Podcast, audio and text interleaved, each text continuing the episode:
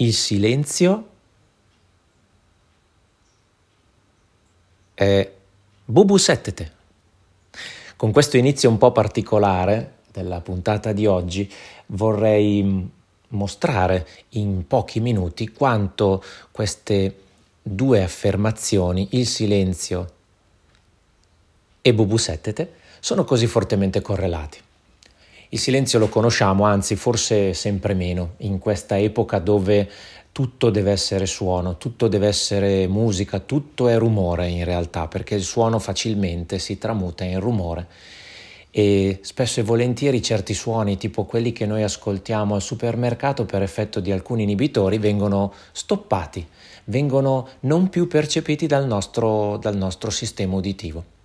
Quindi abbiamo ben capito in quest'ambito che questa non è musica, non è nemmeno rumore, è un nulla, è un perfetto nulla. Quindi la qualità di questi, ascolto, di questi ascolti è pari a zero. Ritorniamo invece al tema del silenzio tout court, il silenzio in quanto sospensione, in quanto stasi, in quanto musica non suonata o musica che sta risuonando. Quando noi cantiamo, quando noi genitori, noi educatori cantiamo una canzoncina, una volta terminata l'esecuzione di questa canzoncina dobbiamo fare silenzio.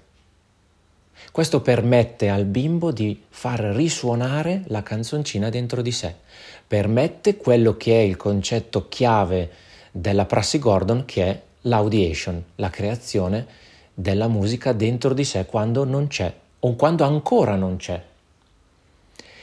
E che cosa c'entra Bubu Settete? È proprio questa sospensione, quando noi ehm, mettiamo le nostre mani sui nostri occhi, o un libro o un maglioncino o un foglio e poi in maniera subitanea, dopo un momento di stasi, apriamo le nostre mani svelando i nostri occhi di fronte al viso del bimbo, questo è un momento in cui abbiamo creato una piccola aura di silenzio.